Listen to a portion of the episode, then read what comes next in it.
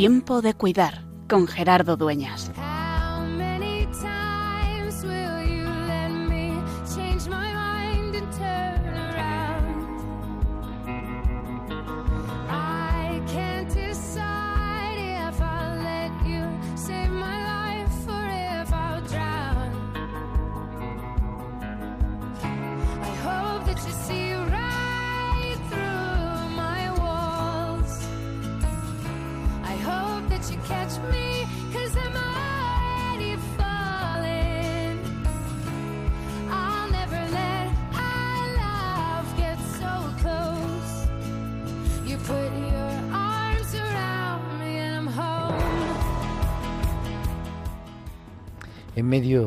Mes de agosto, la Iglesia nos invita a contemplar a María, como celebrábamos ayer, Día de la Asunción, Día de la Virgen de Agosto. Y es que María es la madre, María es la intercesora, María es la discípula, María es la que nos precede, María es la primicia de los creyentes. Y María es también la experta en el cuidado, la experta en la compasión, la que está pendiente. No dice muchas cosas en la escritura, en el Evangelio. No escuchamos muchas veces hablar a María, sí, algunas. Y siempre que habla, nos habla de cuidar. Nos habla de la ternura de la madre, nos habla de que Dios es sí. Y ella lo hizo cuando se dejó cambiar sus planes, aquel atardecer en Nazaret, cuando le dijo sí, hágase en mí, según tu palabra, cuando necesitó preguntarle al ángel para entender, y después se puso en marcha. María dijo sí cuando conservaba sus cosas en el corazón, cuando una espada le atravesó el alma. María dijo, haced lo que los diga, en Caná, cuando les faltaba vino y parecía que nadie se daba cuenta, pero ella estaba pendiente de aquellos novios que estaban viendo su fiesta, podía quedar deshecha. Y ella le dijo, es la hora. Pero madre, le contestó Jesús, no ha llegado mi hora, haced lo que Él os diga. María dijo sí, sobre todo al pie de la cruz, cuando permaneció de pie, sufriendo, llorando, pero sosteniendo la mirada del Hijo y la esperanza de la Iglesia en el discípulo amado. Y María permaneció sabiendo que iba a resucitar, como había dicho, permaneció en oración con los discípulos hasta que, como celebramos ayer, fue asunta al cielo, fue asumida totalmente por Dios, es la mujer de Dios. No sabemos, siempre decimos, una niña en catequesis preguntaba, oye, siempre decimos que Jesucristo está sentado a la derecha del Padre. ¿A la izquierda quién estaba? No sabemos quién está a la izquierda, es una manera de decir la derecha que es el lugar de preferencia, pero si alguien tuviera que estar, sería María en la que nuestra humanidad ha sido totalmente planificada. Por eso, en esta tarde queremos mirar con tiempo de madre, por eso en esta tarde queremos recordarnos que es, que sigue siendo con María, tiempo de cuidar.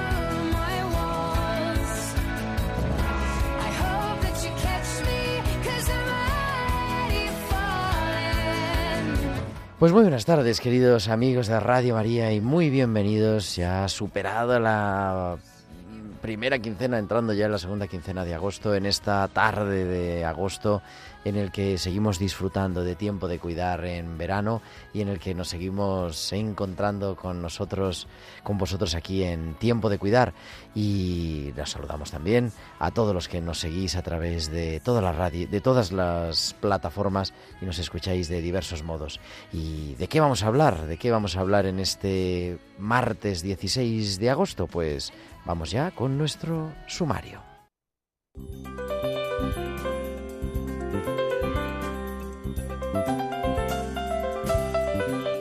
¿Y de qué vamos a hablar en esta tarde? Pues vamos a hablar, vamos a viajar en las ondas, no viajar literalmente a la Tierra Santa, vamos a viajar a qué hace España en Jerusalén, hay una institución que se llama la Casa de Santiago y vamos a hablar con su director dentro de un momentito. Y todo eso y mucho más, los hospitales con alma, las pinceladas bíblicas y todo lo que tenemos cada semana en tiempo de cuidar. Y como siempre queremos que nos escuchéis, pero también que os pongáis en contacto con nosotros con vuestros comentarios en nuestro correo electrónico tiempo de cuidar arroba radiomaria.es, tiempo de cuidar arroba radiomaria.es y también os podéis seguir en las redes sociales. En Facebook somos Radio María España y en Twitter arroba Radio María Spain y podéis publicar vuestros comentarios con el hashtag almohadilla tiempo de cuidar. Y además, durante la emisión del programa nos podéis enviar vuestros mensajes de WhatsApp a nuestro chat, a nuestro número del estudio, al 668 594 383 668 594 383. Pues ya tenemos todo preparado y vamos a viajar hasta Bilbao. Vamos a retomar unas pinceladas que nos trajo Valcisa allá por el 28 de junio. Y las escuchamos, como siempre, aquí en Tiempo de Cuidar.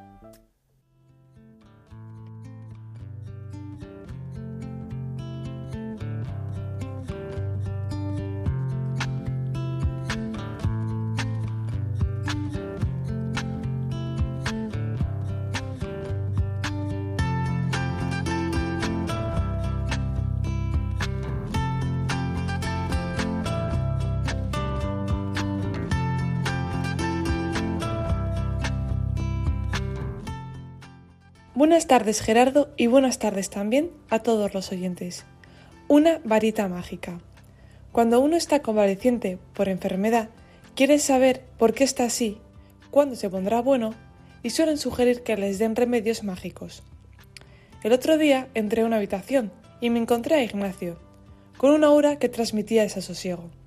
Desde que entré, todo fueron quejas. Es normal que en el segundo día de una cirugía cardíaca sientas que un camión ha pasado sobre ti. Todas las dolencias que me estás transmitiendo son justificadas por la cirugía. Me miró con una cara de desolación. Mira, Ignacio, si fuera por mí, tendría una varita mágica que hiciera que no solo estuvieras curado sin pasar por quirófano, sino que no tuvieras ningún dolor. Pero por desgracia, no tengo ese poder. Pero sí tengo otro poder, pensé, el ponerme al servicio de los pacientes tengo la oportunidad de enriquecer esos encuentros que podrían ser estériles. Y hasta septiembre. Se despedía Inma hasta septiembre porque en septiembre retomaremos las pinceladas bíblicas de cada semana. Es, digo, no es Inma, se despedía Valcis hasta septiembre porque las retomaremos los hospitales con alma, como siempre aquí, en tiempo de cuidar. Y entramos en el tema de este martes 16 de agosto. اليوم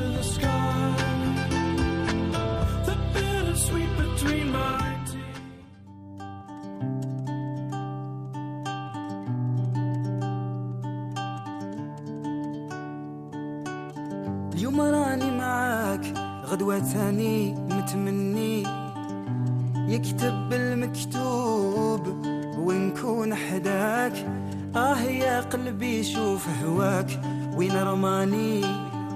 فوق بحر صافي بمواج وداني معاه. تبع رياح الحب وعندك حطني ودعني. وصاني وقلي حبيبك ما تنساه. هي الزينة ما درتي فينا. أنا وقلبي حوسنا عليك ما لقيناها. يا زينة ما انا وقلبي حوسنا عليك ما لقينا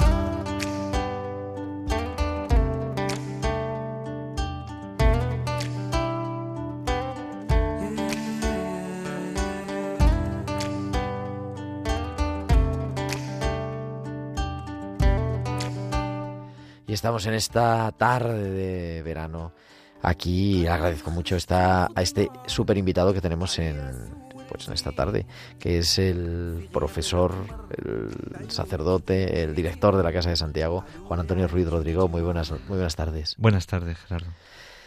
Digo, doc- eh, sacerdote de la diócesis de Ciudad Real, para que conste, no vaya a ser que nos oiga don Gerardo, mi, toca mi tocayo, eh, doctor por el Instituto, por el Pontificio Instituto Bíblico de Roma y ahora director de la Casa de Santiago en Jerusalén. Así es, Gerardo. Eh, ¿Qué hace un manchego en Jerusalén? bueno, pues después de todos mis estudios eh, de licenciatura en Sagrada Escritura en, en el Pontificio Bíblico de Roma y después también el doctorado, esos años de doctorado hasta la defensa pública, eh, después estuve unos, un año y unos meses en la diócesis, donde ejercí como párroco, pero eh, después me pidieron eh, poder dirigir esta institución de la Iglesia Española, que es la Casa de Santiago en Jerusalén. Yo decía eso, ¿no? Que es la iglesia, la- no sé si la delegación, ¿no? por decirlo así, pero bueno, pero sí una institución de la iglesia en España en Jerusalén. Así es, es un centro de que pertenece, es propiedad de la Conferencia Episcopal Española, eh, que está dedicado a, a la investigación bíblica y arqueológica, está destinado a los estudios bíblicos y a la arqueología bíblica principalmente, y que eh, está también gestionada académicamente por la Universidad Pontificia de Salamanca, que es la Universidad del Episcopado. Español, de la Conferencia Episcopal. Eh, entonces, esos son sus, digamos, sus propietarios, ¿no? Sus dirigentes. Tus jefes. Sí, de alguna manera, sí. ¿Por qué estudiar Biblia? Digo, antes de. Ahora luego entramos en Jerusalén, que eso es la pasión, pero. mm, ¿Cómo.? O sea, porque me refiero, tú vas al seminario, ¿no? Eh, Estudias en, estudias en Ciudad Real, el seminario de Ciudad Real, y tú lo propones, te lo propone el obispo.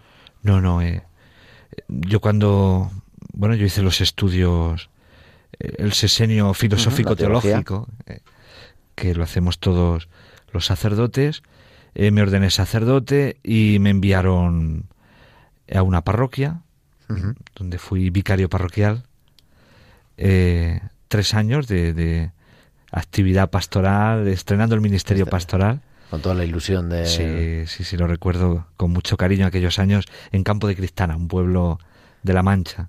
Un pueblo grande. Esto yo hace Sí, un par de veranos, me parece. eh, unos Una 15.000 iglesia habitantes. preciosa, una iglesia, Una iglesia grande. fue destruida en la guerra civil eh, y después fue reconstruida, pero es una iglesia muy amplia, muy grande y, y, don- y un pueblo que conserva sus raíces cristianas, con mucho movimiento de jóvenes. Fue un disfrute, una gozada. Y después don Antonio Algora, que fue el obispo que me ordenó, el obispo que... eh, mm, bueno, después me dijo que veía el momento para mandarme a estudiar y él fue el que me dijo eh, que hiciera, que estudiara Biblia, ¿no? Veía la necesidad porque en ese momento en mi diócesis únicamente había un profesor de Sagrada Escritura, eh, porque también había otro profesor pero se había ido a misiones y no estaba en la diócesis, entonces me pidió eh, la licenciatura en Biblia, en Sagrada Escritura, en el bíblico, y después cuando terminé la licenciatura, pues ya mm, el decano de, del Pontificio Bíblico de Roma, en diálogo con, con mi obispo, que era don Antonio Algora, eh, me pidieron que hiciera el doctorado. Sí. ¿Y qué estudias? ¿Qué, de- o sea, ¿cuál es tu tema de investigación, tu tema de tesis? Mi tema de tesis doctoral fue eh, sobre el profeta Isaías, un pasaje del profeta Isaías de seis versículos, un himno, un salmo, que está inserto eh, al inicio de, del libro de Isaías, bueno, en el capítulo 12. Ujú. Eh, todo el mundo recuerda su versículo central, que yo defiendo ¿no? en la tesis doctoral, que es como la llave que, que te adentra ¿no? en, eh, en ese himno lleno de, de resonancias, de citas, de alusiones, de ecos. a otros textos del Antiguo Testamento y que es sacaréis aguas con gozo de, las fuentes de la salvación, que también es efectivamente. un himno que recitamos en la liturgia. ¿Por qué ese tema? Digo, porque claro, ya, bueno, el bíblico, la licenciatura en el bíblico es... Algunos dicen que más que un doctorado en muchas universidades, no sé si tanto, pero bueno. Pero, pero es verdad, o sea que ya se, en fin, ya se controla bien la Sagrada Escritura. ¿Y por qué, por qué el Antiguo Testamento? ¿Por qué Isaías? Bueno, es una pregunta interesante. No es fácil eh, elegir tema de tesis, ¿eh? Es, No, no, es desde un luego. tema muy complicado. Yo cuando veo a algunos compañeros que, que están tan No, porque además vas a dedicarle un montón de años a eso. Claro, o sea, y te o te tiene gusta que mucho. Eso es. Eh, el- el- la tesis de licencia yo la hice sobre el Salmo 118, Ujú. que tiene una, una cita literal directa eh, a, a Isaías 12, ¿no? Y ahí fue donde, donde yo empecé a descubrir a, a Isaías, el profeta Isaías, eh, el texto de Isaías. Me di cuenta que, que estaba, bueno, ante textos preciosos, poéticos, que, que el profeta Isaías era un gran poeta. Es verdad que es un, es un libro muy difícil, ¿eh? textualmente muy difícil, donde intervienen diversas manos, donde hay varios Isaías que se dice, eh, porque claramente pues están compuestos en épocas muy diferentes, con teologías muy diferentes, eh, diferencias estilísticas eh, y literarias muy diferentes, donde vemos que, que hay diversas etapas de la composición del libro, ¿no? Por lo tanto, la historia redaccional del libro de Isaías es muy complejo, ¿no? Pero a la vez lo hace interesante. ¿eh? Y, y su redacción, su literatura, a mí me fascina, ¿no? Con sus metáforas, que, que creo que estamos delante de un gran literato, ¿eh? ¿Y cuando sale la liturgia? ¿Cómo se vive? Digo, porque, claro, después de. Pues, ¿cuántos años? De cuatro o cinco años eh, estudiándolo, ¿no? Bueno, y profundizando y viendo lo que han dicho otros y tal. De repente, un día se lee la liturgia, claro, el esto. Es- No sé qué se siente. Pues da mucha alegría, sobre todo eh, ver que, que has profundizado tanto, ¿no? En cada versículo, en cada palabra, que, que hay una historia detrás, ¿no? Que, que el, el autor tiene una intención clara, ¿no? Para, para componer ese himno, eh, donde resuenan tantas voces, ¿no? Dentro de ese texto, ¿no? Eh, donde hay citas clarísimas, alusiones, donde hay tantos ecos a tantos textos. Es como si dentro de ese texto vivieran otros textos. ¿no? Pero compo- componiendo, eh, creando un texto nuevo, ¿eh? en diálogo con otros textos antiguos. ¿no? Es, es fascinante, ¿no? Y, y realmente es, es impresionante. Entonces, cuando lo escuchas en la liturgia o lo escuchas en la misa, ¿no? A veces se escucha como salmo, ¿no? El- Bueno, o como salmo, claro, claro, claro. como salmo, pues da mucha alegría, ¿no? Y incluso dices, oye, pues ha merecido la pena el esfuerzo, ¿no? Dedicar años a la investigación de este himno. ¿La Biblia es la gran desconocida en la iglesia? ¿O una de las grandes desconocidas? Yo creo que sí, pero se han hecho grandes esfuerzos, ¿no? Por, por poner en el centro de, de la pastoral, eh, de la tarea y de la misión de la Iglesia, la palabra de Dios, sobre todo desde el Vaticano II, ¿no? Yo creo que eso fue un gran impulso, ¿no? Cuando se empieza a hablar. Es verdad que hay antecedentes, ¿no? Que, que ya hay preliminares, ¿no? Pero sobre todo el Vaticano II supuso un gran impulso al estudio de la palabra de Dios, ¿no? Eh, y a ponerlo, pues eso, en el centro de la actividad pastoral de la Iglesia, ¿no? Por eso se empezó a hablar mucho de la animación bíblica de la pastoral, ¿no? Que la Biblia ocupe el centro de, de la pastoral. Hombre, y tenemos, ahí digo que yo antes estudiaba liturgia, pero es verdad que tenemos ahora mismo en el rito romano actual una riqueza bíblica que no hemos tenido nunca en la historia de la Iglesia. Leyendo, o sea, con los tres ciclos dominicales, con los dos ciclos del tiempo ordinario, eh, los días de feria, ¿no? Que se lee, vamos, no en la totalidad, pero grandes, grandes fragmentos de la Biblia, nada más en la liturgia, en la, en la celebración de la misa diaria. Y bueno, digamos, el oficio de lectura, en los sacramentos también, ¿no? Y, Y yo creo que ahí es una riqueza siempre por descubrir. Se, hacen, se han hecho cosas, ¿no? de yo que sé para divulgar a lo mejor no, no sé no sé qué opinión te merecen así como como experto como biblista pero esto pues el evangelio diario eh, los grupos de biblia parroquial me parece muy interesante ¿eh? Todo lo que se acerca a la biblia al pueblo y que el pueblo se familiarice con la biblia ¿eh? que comience leyendo la biblia no los textos bíblicos eh, por ejemplo hay una un método interesantísimo, ¿no? Que combina el estudio y la oración, porque son textos para el estudio, pero también para rezar, o principalmente para rezar. Y el estudio ayuda a entender el texto bíblico y poderlo llevar a la oración, que es la lección divina, ¿no? A mí me parece que, que tiene una riqueza, esa metodología es un método o una práctica de rezar con los textos bíblicos, me parece que tiene unos frutos impresionantes, ¿no? Eh, Ahora hay que entender bien ¿eh? que es la lección divina. Irse que tiene su origen, ¿no? Eso es. En, en, la oración monástica. Pero que yo creo que eso es importantísimo, ¿no? Yo animaría ¿eh? a las parroquias eh, a que se lancen, ¿no? A, este proyecto de, de estudiar y de rezar la Biblia, la palabra de Dios, ¿no? Que, que el pueblo se vaya familiarizando con los textos bíblicos y, y vaya rezando, porque es la misma palabra de Dios que es revelada.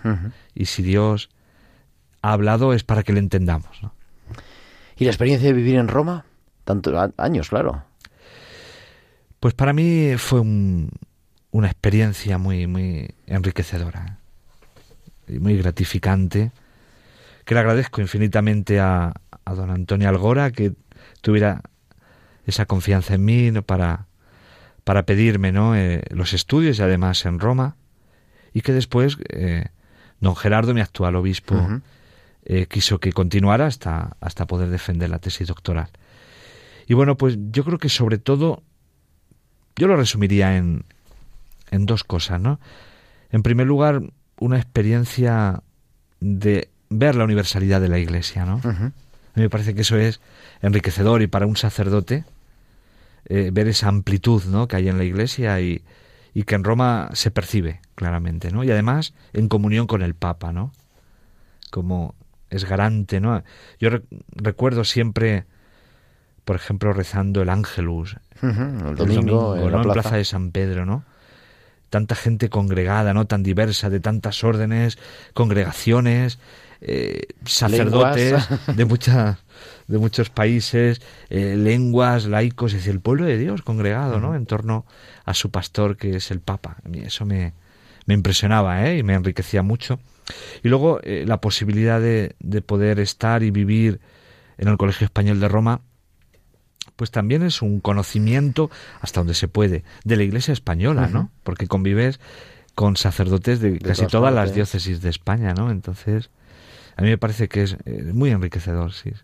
Y luego, por supuesto, eh, eh, la riqueza del estudio. Eh. Y poder dedicarlo, ¿no? Poder dedicarse a eso. Es verdad, porque si estás en la diócesis es otra cosa. Al final lo tienes que... combinar con otras... Con la pastoral, con no sé qué, Tiene mucho mérito eso también, ¿eh? Así es. Que algunos compañeros lo tienen que hacer así. Estamos hablando con Juan Antonio Ruiz, que nos acompaña esta tarde, director de la Casa de Santiago, aquí en Tiempo de Cuidar. Te quedas un ratito más con nosotros, ¿no, Juan Antonio? Sí, sí. Y vamos a recuperar un C de arte que nos traía nuestra querida Sofía Gómez Robisco allá por el mes de mayo.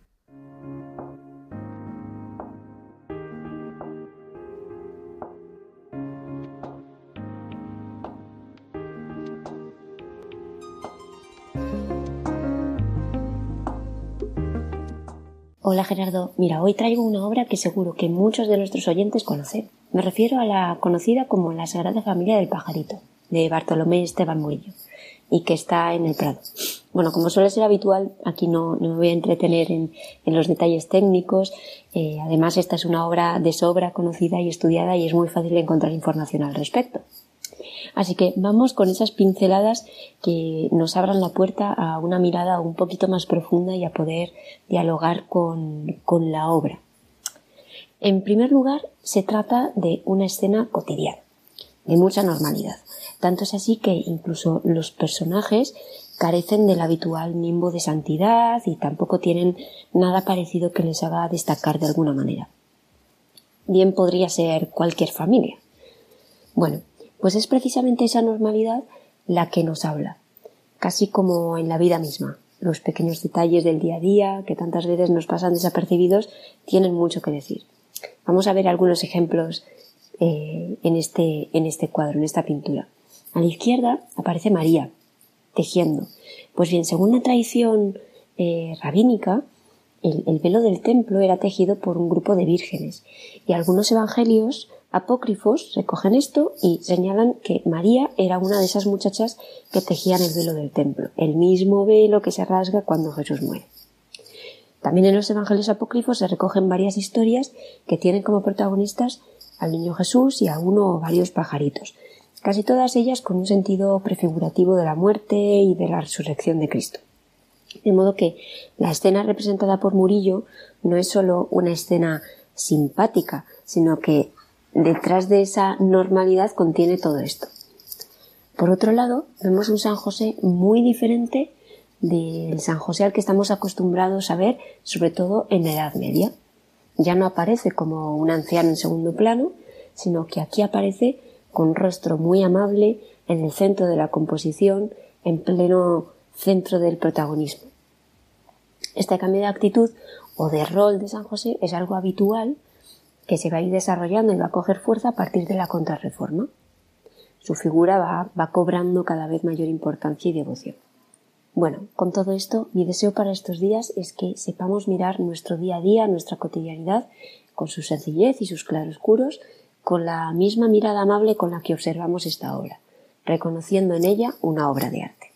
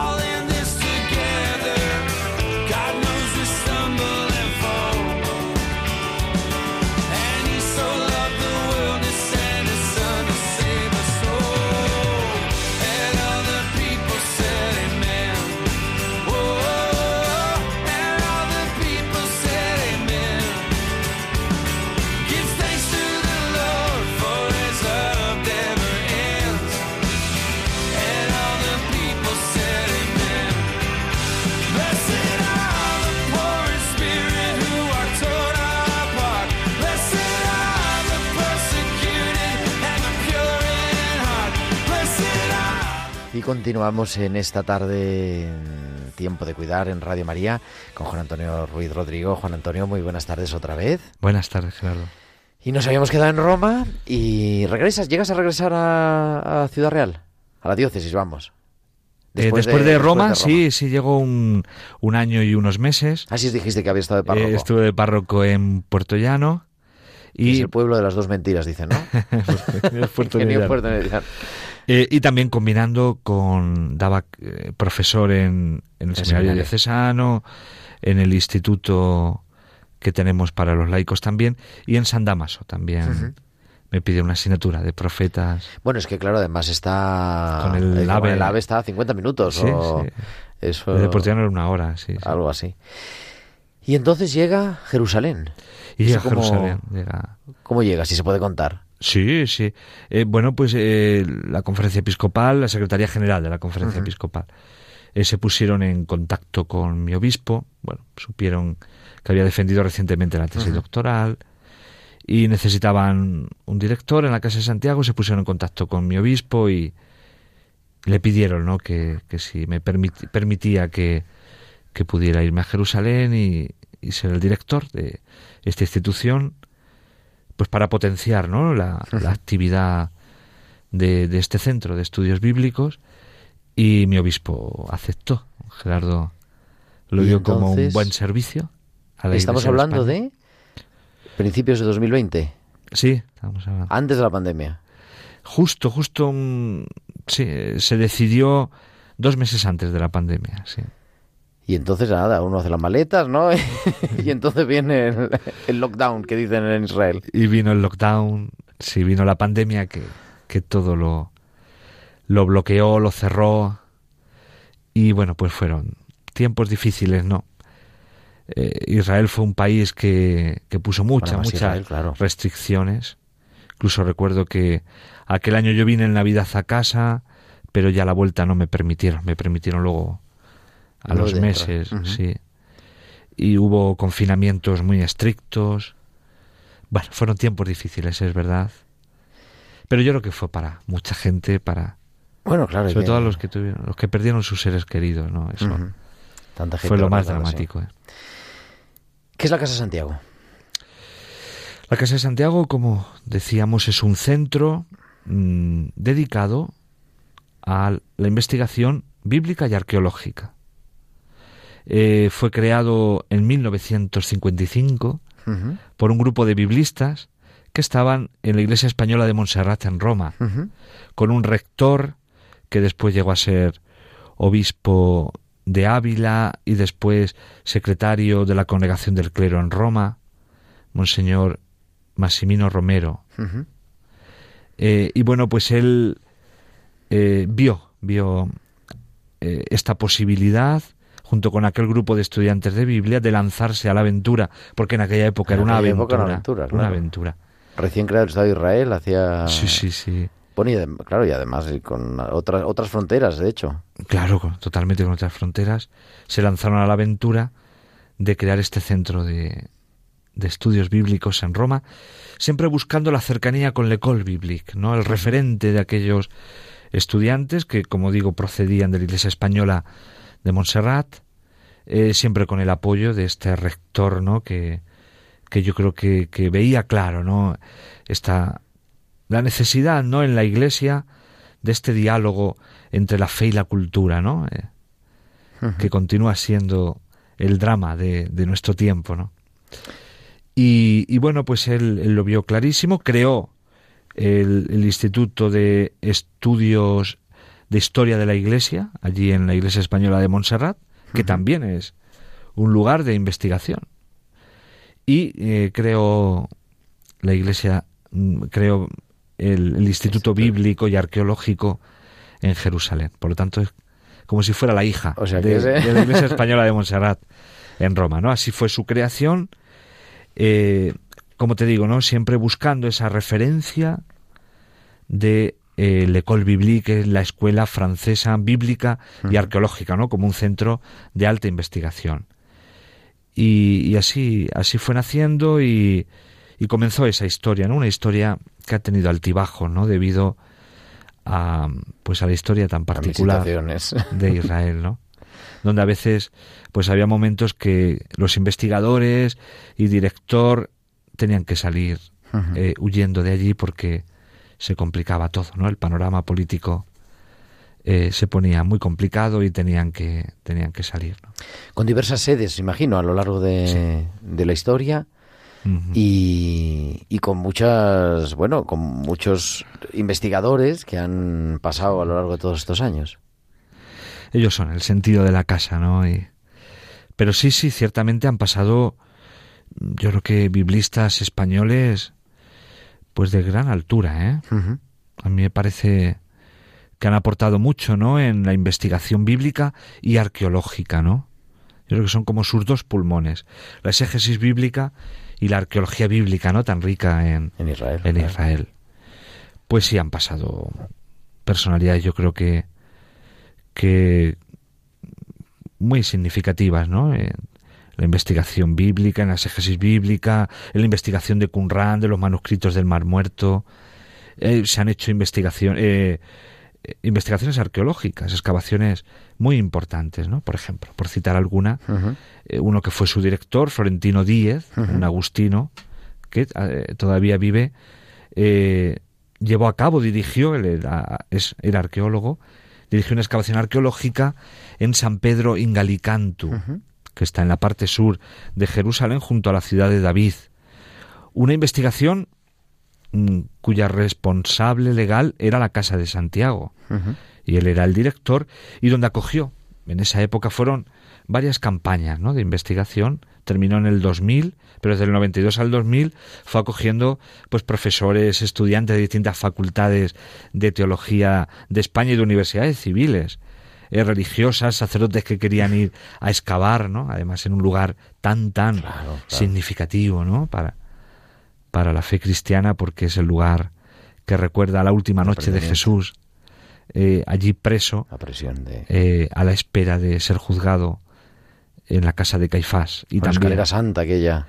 sí aquella escalera que descubrió el padre Durán que uniría la parte alta de la ciudad de Jerusalén donde vivían las clases altas de la ciudad de Jerusalén con la parte baja y donde muy posiblemente Jesús eh, tuvo que que ir no a atravesar eh, desde el cenáculo atravesando el torrente Cedrón para ir a Gesemaní y después una vez eh, prendi- prendado, prendido allí en, en Jerusalén, eh, perdón, en Gesemaní, eh, ya fue ah, seguramente a, a, este lugar, San Pedro en. Galicantu, donde está, se cree muy posiblemente, la casa de Caifás.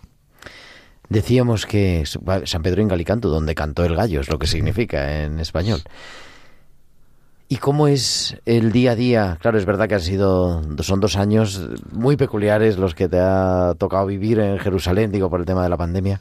Pero ¿cómo es eh, el día a día de, pues esto, del director de la Casa de Santiago en Jerusalén? Me imagino que acogiendo investigadores, acogiendo peregrinos, con temas de trabajo de la casa, con... Bueno, pues es un, un trabajo diverso, variado. Es decir, eh, bueno, pues es la acogida, ¿no? A los investigadores, eh, la ayuda, el apoyo, ¿no? Porque los investigadores llegan para hacer proyectos de investigación, ¿no? Entonces eh, quieren consultar con centros especializados, con bibliotecas, con profesores. eh, por lo tanto, el director está llamado, ¿no? A abrir el camino, ¿no? De, de los investigadores. Luego también está toda la parte administrativa, burocrática, que también hay que hay hacer. toda la parte de representación, ¿no? Eh, también es importante, ¿no? Hacerse presente, eh, pues en los actos institucionales, eh, bueno, pues para que la Iglesia de España también esté presente allí, ¿no? En Jerusalén, tanto actos, celebraciones litúrgicas de la custodia franciscana, denunciatura, la delegación apostólica, también actos diplomáticos, del Consulado General de España en Jerusalén. Bueno, pues eso también me ocupa tiempo. Y luego también eh, soy profesor en el Estudio Bíblico Franciscano, me pidieron también este servicio, entonces imparto una asignatura de exégesis sobre el profeta Isaías. Oh, claro, claro. ¿Quién mejor? Eh, y luego, bueno, pues también, bueno, pues estar accesible, sobre todo, bueno, pues el trabajo con, con los investigadores y luego también mi investigación, ¿no? Pues claro, también además. intento, ¿no? Sacar eh, huecos y horas en la biblioteca de l'École Biblique, que es la mejor biblioteca, junto con la biblioteca de, del Bíblico de Roma, la mejor biblioteca en estudios bíblicos y arqueológicos. ¿eh? Y también la biblioteca de- del Franciscanum y también de la Universidad Hebrea. ¿no? Que Son también centros De referencia importantes. mundial. de referencia. Sí, sí, sí, sí. Y el día a día de estar allí en la ciudad santa, en la ciudad santa para los judíos, para los musulmanes, pero para nosotros, en lugar de la pasión, muerte y resurrección de Jesús, que no sé, se respira, ¿no? Se respira un, no sé, un ambiente especial. Sí, ciertamente, ¿no? Para un cristiano los santos lugares y, Jerusalén y, y la Basílica del Santo Sepulcro, eh, pues es que es la cuna de nuestra fe. Entonces, eh, pues para un cristiano es una gozada, ¿no? A pesar de, de las dificultades, ¿no? Que, que ocasionan, pues como estás diciendo, ¿no? La no convivencia, pero coexistencia. La coexistencia, es el problema, que no, hay, que no hay mucha convivencia, pero bueno. Pues de palestinos, de judíos. Luego también otro tema complejo también es eh, la diversidad de confesiones cristianas, ¿no? Que. Que hay en los santos lugares. Eso se ve sobre todo cuando uno visita el Santo Sepulcro, la Basílica, y donde ves, bueno, pues la, la presencia de tantas confesiones cristianas. Jerusalén es una mezcla, ¿eh? es una mezcla de culturas, de lenguas, de religiones y también de confesiones cristianas. ¿eh? También donde están todos, nada menos cinco, ¿no? En el, en el Sí. Santo Sepulcro cinco, pero luego algunos más por allí. Están los latinos, los griegos ortodoxos, sirios, etíopes y coptos. O sea que... Sí, Y los alrededores, eh, los baptistas, los, Sí, rusos, bueno. Con las diversas tradiciones, ¿no? También, hombre, también es una riqueza, es verdad que, eh, en fin, se puede ver así, aunque a veces, claro, la convivencia eh, pues se, se dificulta, sobre todo en el Santo Sepulcro, en, el, en el lugar, ahí están los franciscanos manteniendo la, la posición, ¿no? Ahí están, ¿eh? ¿Están volviendo los peregrinos? Están volviendo, ¿eh? No una vuelta masiva, una vuelta progresiva, poco a poco, pero eh, cada vez van llegando muchos grupos, sí, sí. Hay deseo, ¿eh? En las comunidades cristianas, en las Claro. parroquias, de visitar los santos lugares, porque es una experiencia única, ¿eh? Yo creo que, Eso te iba a decir, ¿qué les dirías al que está dudando de ir? yo creo que vale la no pena. sé si este año, pero bueno, aunque sea el año que viene. vale la pena. ¿eh? Los santos lugares tienen mucho tirón, ¿no? Eh, Son como una fuente de espiritualidad, ¿no? Cada donde se recuerdan distintas páginas del Evangelio, distintas escenas de la vida de Jesús. Y yo creo que es un impulso, ¿eh? pa- que fortalece la fe y, y ayuda en la vivencia cristiana, ¿eh? Eh, Escuchar en la Eucaristía un pasaje evangélico eh, y ponerle paisaje y ponerle sitio, yo creo que es una gozada. Por eso los cristianos que puedan, que tengan posibilidades, eh, pues por supuesto que, que yo les animo, ¿eh? A que El vayan. último, antes de la pandemia, el último grupo que tuve el- el- la suerte de poder acompañar, había un profesor, un compañero profesor, que luego a la vuelta siempre decía, cada vez que salía el Evangelio, dice, cuando yo digo eso, dice, yo he estado allí, yo he estado allí, Qué ¿no? bien. Y dices, pero es verdad, es el, el hacer como contemporáneo el Evangelio. Es verdad, se puede creer sin ir a Tierra Santa, si eso Sí, no, no hay ningún claro. problema. Pero te ayuda a, vivir de otra manera, a hacerlo eh, más Yo cercano, sí, quizá. Sí, sí, sí, que, que marca un antes y un después, ¿no? En la vivencia de la fe Es cristiana. verdad, ¿eh? es verdad. Y siempre el volver. Y, hombre, y supongo que estos meses, o est- bueno, sí, estos meses, ¿no? Sin nadie, los santos lugares vacíos. Bueno, por un lado es una suerte poder estar Sí, tranquilamente, pero- pero... pero falta algo, ¿no? Pero daba tristeza y sobre todo ver tanta gente local que, que viven que viven de los peregrinos Bueno, claro. que llegan y verlos pasar auténticas dificultades económicas era muy triste. ¿eh? ¿Cuál es la situación de los cristianos de allí? Bueno, la situación Digo, vamos, eh, sin hacer un estudio sociológico, ¿no? De, de los cristianos católicos. de los católicos de, de la Tierra Santa. Bueno, es una minoría. eh, viven en la ciudad vieja, hay una comunidad, la ciudad antigua de Jerusalén, ayudados siempre por la custodia franciscana. Eh, también en Befagé eh, también hay otra comunidad de, Ahí cerquita de, de la Casa de Santiago, de católicos, eh, árabes. Bueno, siempre es una minoría. Mm, No es una vida fácil para ellos, ¿eh? Porque además están en medio de un conflicto. Claro. Y En el que no son parte activa, pero, pero está en el centro. pero están en medio, ¿no? Entonces siempre, sí, sí tienen dificultades, ¿no? Pero reciben bastante ayuda, ¿eh? De la custodia, sobre todo la mayor ayuda de la custodia franciscana es la colecta que les llega del Viernes Santo, la colecta imperada es el La colecta Sí, por los santos lugares. La colecta por los santos Santo. lugares, es el, yo creo que es la mayor contribución eh, que reciben. ¿no? A los cristianos de allí, sí. Y el ir también. El ir, o sea, los, las peregrinaciones. Sí, los También ayudan. Siempre es una ayuda. Por ejemplo, me contaban hace poco las monjas de, del Pilar, que son hijas del Calvario, están en la ciudad Que llevan el colegio, ¿no? El antigua, y colegio tienen un español. colegio de niñas palestinas pobres. Y me contaban eh, que han tenido que vivir de la providencia, me decían.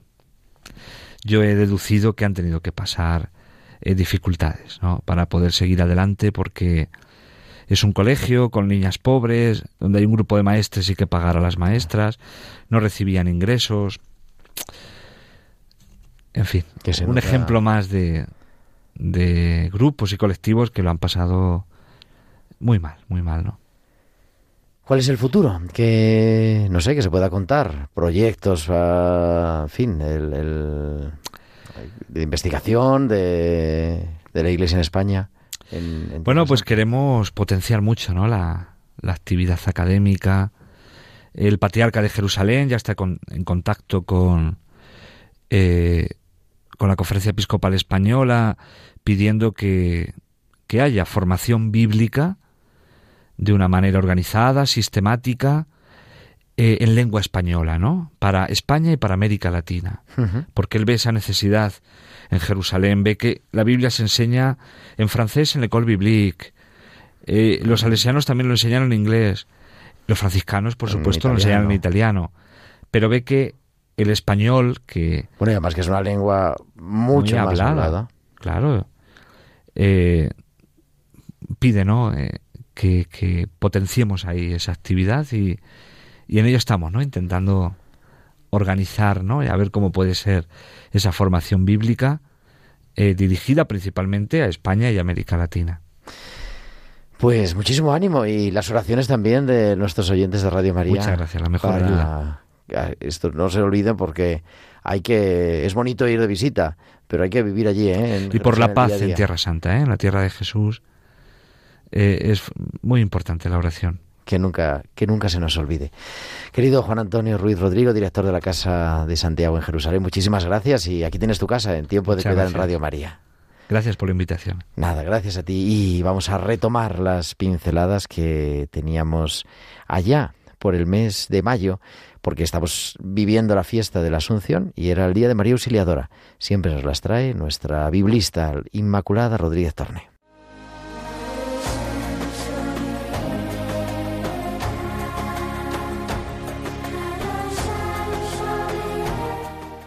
Buenas tardes, querido Gerardo y queridos amigos de Tiempo de Cuidar. Hoy celebramos la fiesta de María Auxiliadora, así que muchas felicidades a todos los oyentes de Radio María. Hay un pasaje en los Evangelios en el que se habla de María y José, cuando fueron al templo a los 40 días del nacimiento de Jesús, para la purificación prescrita para las mujeres y el ofrecimiento del primer hijo a Dios según ordenaban las leyes judías. Quiero detenerme concretamente en una frase, la que dice, el padre y la madre estaban admirados de lo que se decía acerca del niño. Esto está en Lucas 2.33. Y es el pasaje donde el anciano Simeón reconoce en Jesús al Mesías cuando todavía era un bebé.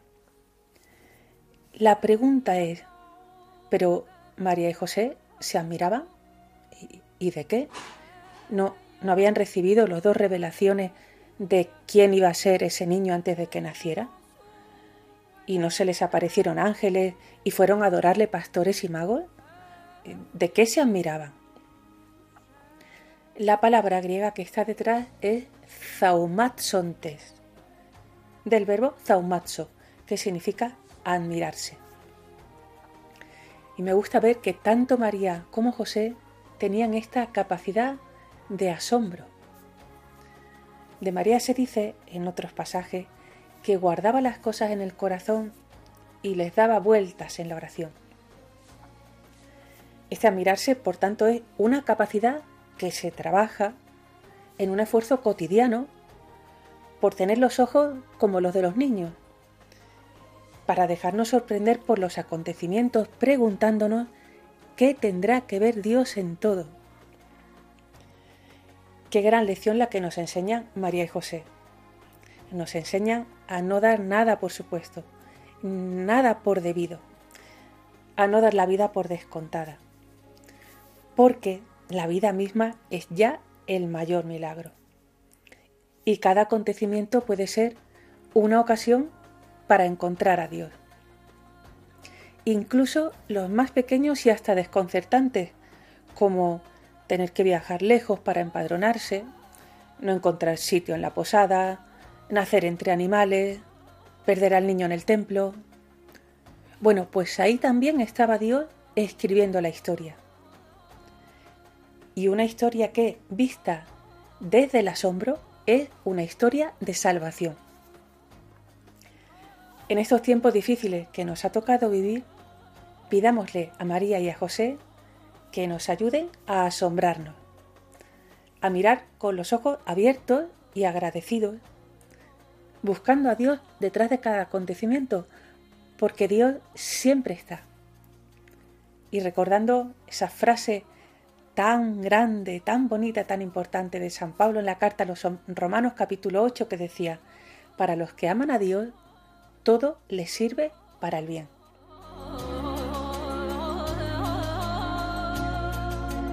Es Inmaculada Rodríguez Torné, que cada semana nos trae a lo largo del curso las pinceladas bíblicas y que retomábamos esas pinceladas que emitimos el día de María Auxiliadora, nuestra biblista, la directora de la revista Tierra Santa.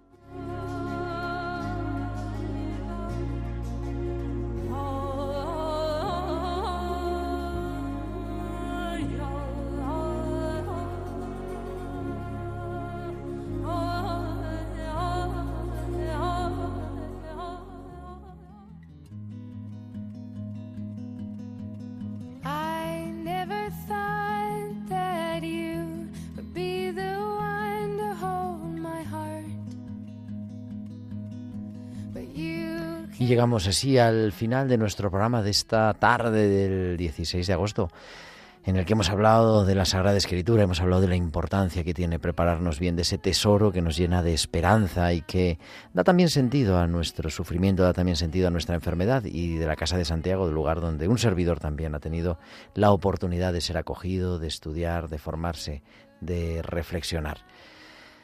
Volveremos la próxima semana, como siempre, todos los martes a las 8 de la tarde, las 7 en Canarias. Estaremos aquí también el próximo martes 23 de agosto, una vez más en Tiempo de Cuidar, en un programa especial además que vamos a hacer, si todo sale bien, desde Jerusalén. Así que no te lo pierdas el próximo martes en Jerusalén, este programa en directo en Radio María. Ahora te dejamos con la programación de Radio María, como siempre, y que sigas disfrutando del verano que tengas tú y toda tu familia una feliz, una bendecida semana. Un abrazo de vuestro amigo el diácono Gerardo Dueño.